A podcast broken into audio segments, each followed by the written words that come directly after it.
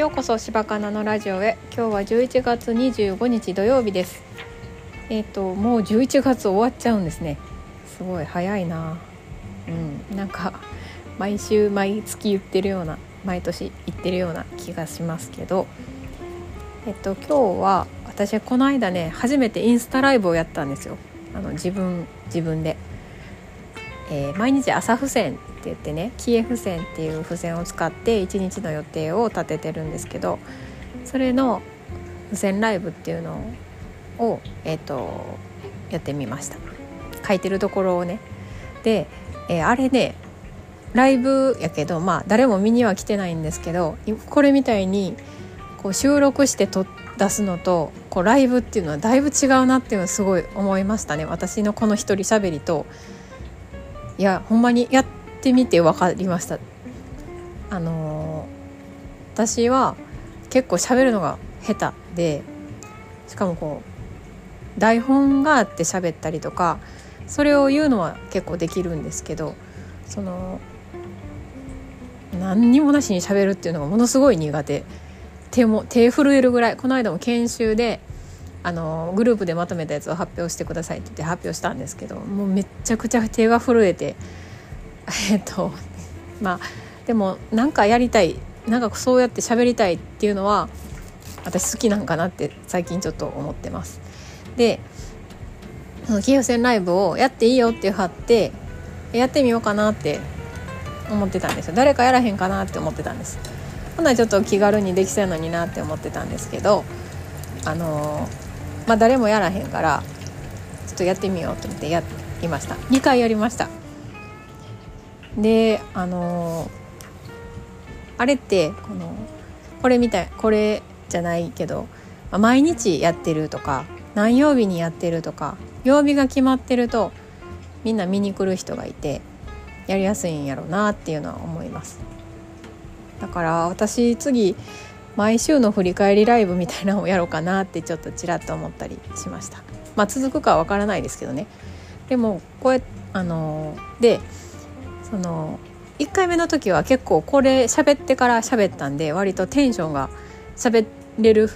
テンションで喋ってたんですけど2回目の時は普通に始めたんですよ。あれ普通に始めるとすっごいボソボソ喋るしテンションも低いし全然違うやんって思って あの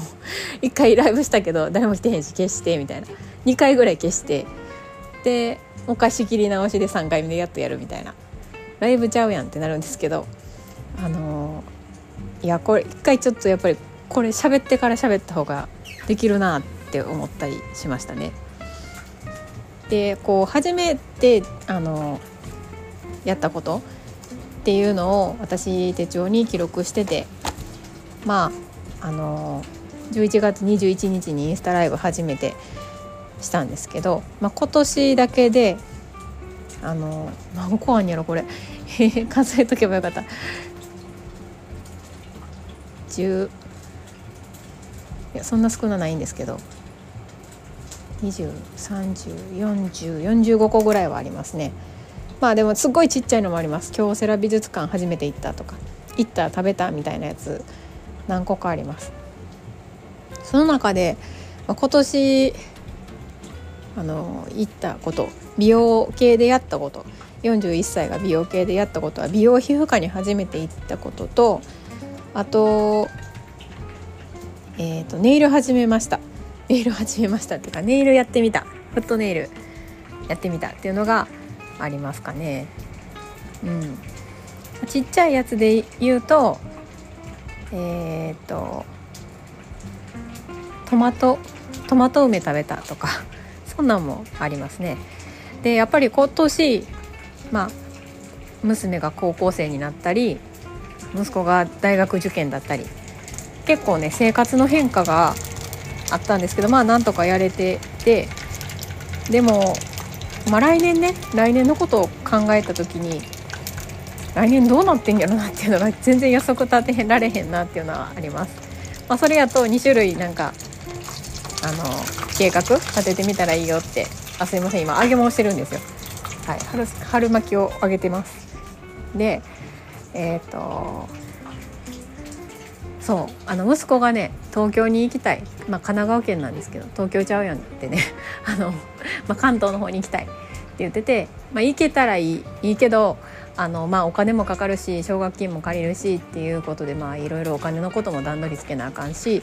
あとあの住むところも段取りつけなあかんしっていうのを全然今やってないから大丈夫かなって私は思ってて でね大丈夫じゃないですよね多分ねこれ。ねどうしたらいいんやろちょっと塾の先生にちょっと相談してみようかなって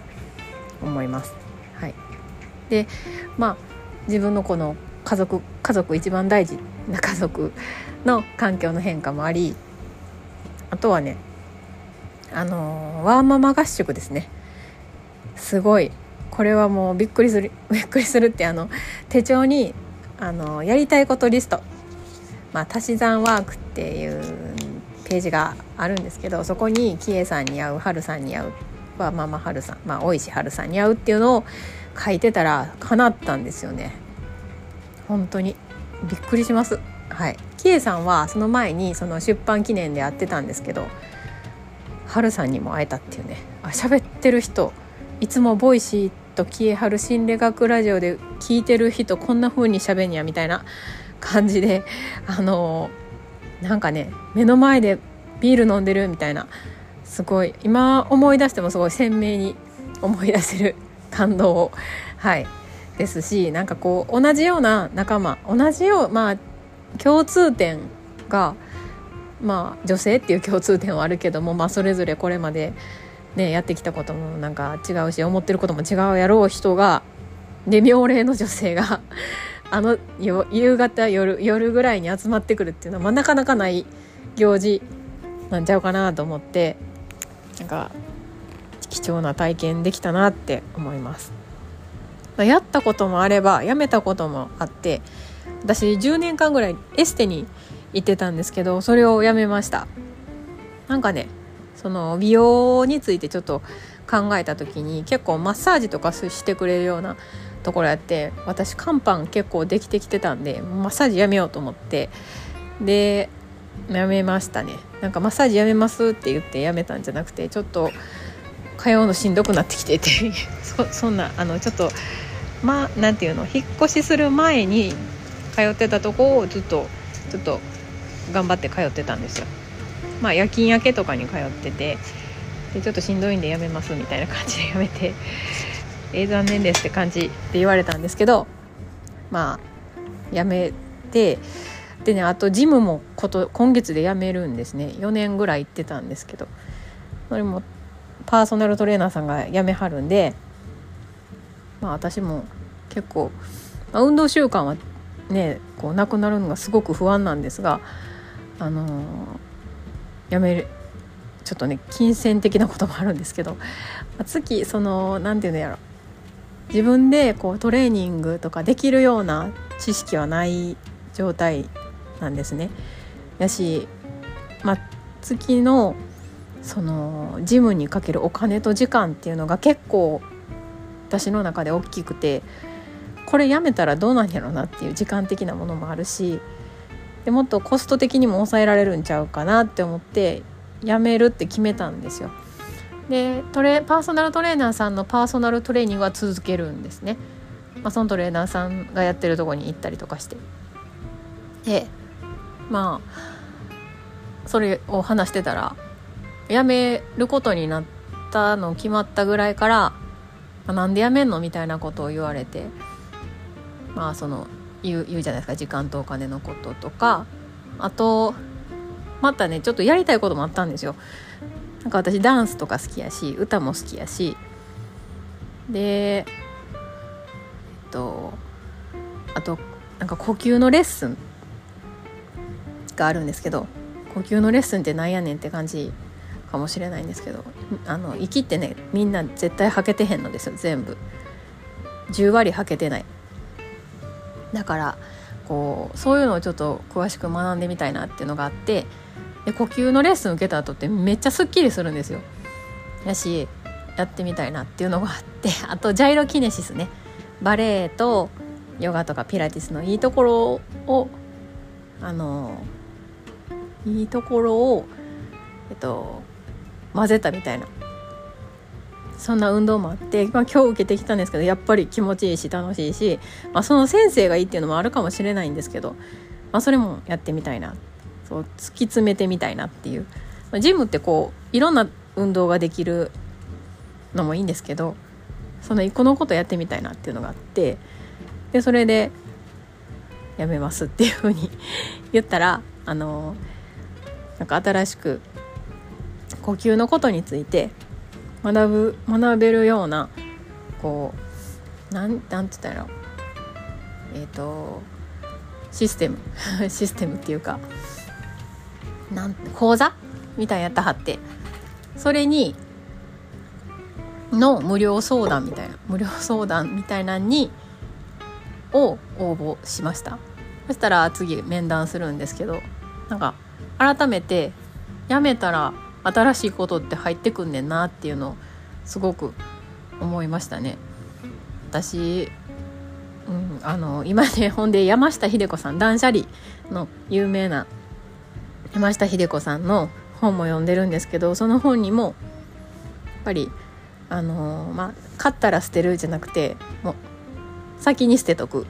捨てとくっていうか、まあ、いらんもん捨てとくみたいなほんなら新しいもん入あの見極められる状態になるっていうのを言ったはっていや本当にそうやなっていうのをすごい最近というかこの1年で実感しましたね。だから私今回今年の振り返りっていうのをまたやってるんですけどそこで振り返ってみてまた来年のビジョンマップですね。あの作ろうと思ってて。そこでまた私はまた新しく何をやめるんやろうなっていうのは思います。結構今入ってきてる状態なんでやめたもんやめたけど入ってきてるから。なんかまた違うもんやめるのかなって思ったりしてます。はい、えーとあとはね全然話変わるんですけど今度また不動産え不動関西の不動産の忘年会みたいな大きい忘年会に行くんです。そこで自分のね名刺を作ったんですよ。前回前々回不動産屋さんの、え